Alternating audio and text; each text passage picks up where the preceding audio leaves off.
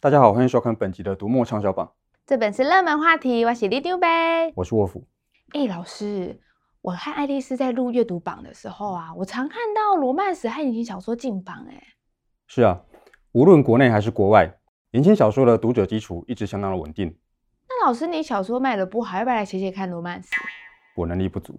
你既然都知道自己能力不足了，那你就应该多读点书，多学学人家。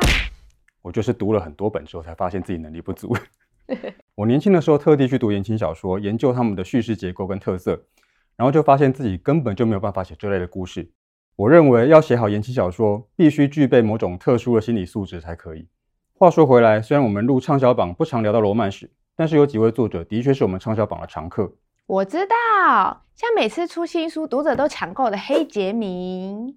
没错。黑杰明的作品在瑞木一直有数量庞大的忠实拥护者，他前两年的作品都进了当年的百大畅销榜，相当厉害。对耶，那今年怎么没看到？因为他二零一九年的新作《少爷》上架的时间比较晚，来不及在我们统计之前累积销量。你也知道，我们畅销榜没灌水也没作假，竞争激烈，错过那个时机就很难追赶。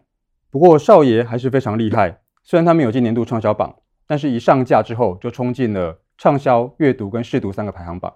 另一个瑞木读者也很喜欢的言情小说作者蔡小穴，他的新书《弟子吹箫逐凤凰》也进了畅销榜。这两套书都不是单纯的谈情说爱作品，还加入了奇幻设定跟人际斗争。哇，听起来好像很好看呢！哎，老师老师，我还想到另一个林淑芬，她写言情小说很受欢迎，而且她还创作了其他不同类型的作品哦。是啊，林淑芬的《遗落之子》结合了奇幻、爱情、冒险和悬疑。是题材多元，会让你忍不住一直看下去的作品。这样的作品不仅可以让作者多做尝试，开拓更大的读者群，也可以让更多原来的读者接触不同的风格，让国内的阅读市场更多元。其实国外也有很多罗曼史的作家转战其他类型，然后获得更大的回响。例如《异乡人奥兰德》这套书，架构看起来就是罗曼史，但是里面还有时空旅行，还有非常扎实的历史元素跟神话设定。第一集在一九九一年出版，非常的轰动。二零一四年改编的影集上映，再度掀起热潮。我真的觉得啊，如果改编成电影或影集的评价很好，大家会更想读原著。哎，但如果影视作品改编的不好，你不会好奇原来原著写的怎么样吗？嗯，好像比较不会。哎呦，老师，你要我读的书已经这么多了，如果拍成影集不好看的话，那干脆就连原著一起放生就好啦。这样的话，你应该看看最近上线的影集《猎魔士》，改编的非常精彩，连原作者都承认自己被男主角圈粉。《猎魔士》这个书名，你一听就知道是奇幻作品。你可以想象主角的职业不是去狩猎恶魔，就是魔兽。不过这系列一开始的短片比想象的更有趣，每篇都用了大家非常熟悉的童话典故，加入作者自己的创意跟奇想，而且完全融入故事的世界观，毫无违和感，相当的奇妙。童话故事融入奇幻冒险，听起来还蛮特别的。不过老师，你刚刚说小说作者也被影集男主角圈粉，那是怎么回事？哦，因为影集里饰演男主角的影星亨利·卡维尔曾一直在说自己是原著的书迷。那你知道这种话是有点场面话嘛？那为了打书，常会有人讲。尤其这个原作者安杰·萨普科夫斯基前几年来过台湾，我当面见过他。我觉得以他的个性，应该不太喜欢这种场面话。没想到卡维尔真的是原作的粉丝，演得尽心尽力，完全投入角色，替影集加了很多分。本来半信半疑的安杰呢，也被他感动得五体投地。我觉得可以找到这样互相圈粉的小说改编组合，对卖书是以大利多。不过这实在也要靠一点运气。那如果不想只靠好运的话，就要想别的方式。哦，还有什么其他方式吗？例如这次的畅销榜中有一本书叫《意外的国父》，讲的是台湾如何变成现在这个样子的。大家都知道清朝把台湾割让给日本。二战之后，国民政府接收等等这类的历史，但事实上，台湾前进的方向是很多不同势力相互角力的结果，其中当然也包括其他的国家跟政权。哈、哦，是什么邪恶外国势力在干扰台湾的未来啦？大家多读一点书，可以一起找答案。但是在大家关心台湾定位跟国家未来的现在，这本书当然会引起关注，而且书的内容参考了蒋介石日记等等大量的解密资料。加上作者汪浩常上政论节目，所以有一定的号召力。不过，我觉得最狠的是，出版社在上架的第一天就做了一日优惠。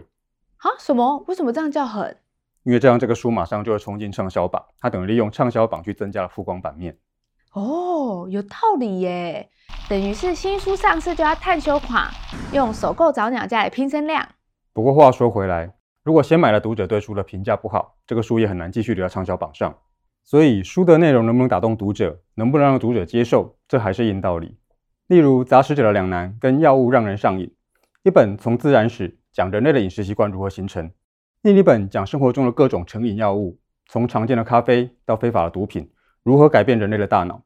两本都是经典作品，所以一有电子书就进了畅销榜。又例如《枪炮、病菌与钢铁》，是我们读者一直很支持的经典。书中提到几个人类历史发展的关键，的确也相当有创见。所以作者贾德戴蒙的新书《动荡》一上架，马上获得读者青睐，迅速进入排行榜。枪炮、病菌与钢铁我听过，但动荡在讲什么啊？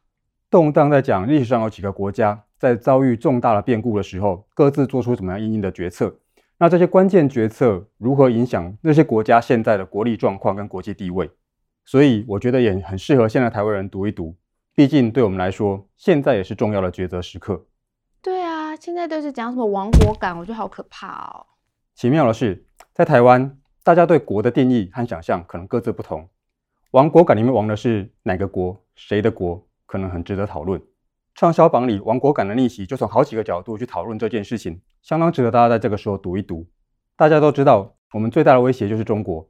我们也介绍过很多本中国如何对外扩张的书。这回畅销榜里的变量，搜集了大量资讯，预测中国接下来三十年内的变化。如果想要知道中国内部接下来政治、经济和社会的变化，这本书是一个很好的参考。啊，老师，你真的很喜欢那种讲大趋势的书诶。不，这本特别的是，它讲的是小趋势，但是小趋势可能会引起大变化，就像蝴蝶效应，一只蝴蝶在巴西。来，里长伯报给你知，这回的畅销榜有大家最爱的跨界罗曼史，还有知识经典作品，以及符合时事的观察分析，里长伯都帮大家整理在这里啦！大家赶快来看看我们为你准备的书单吧！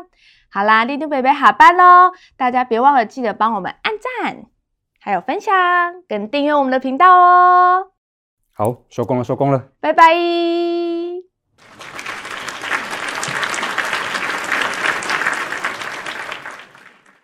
哦，老师，我明明在和你讲罗曼史，为什么最后都会变得很严肃呢？这也不是我决定的，我们讲的是畅销榜，瑞木的读者就是什么书都读啊，大家到底是怎么办到的啊？你试试看就知道了。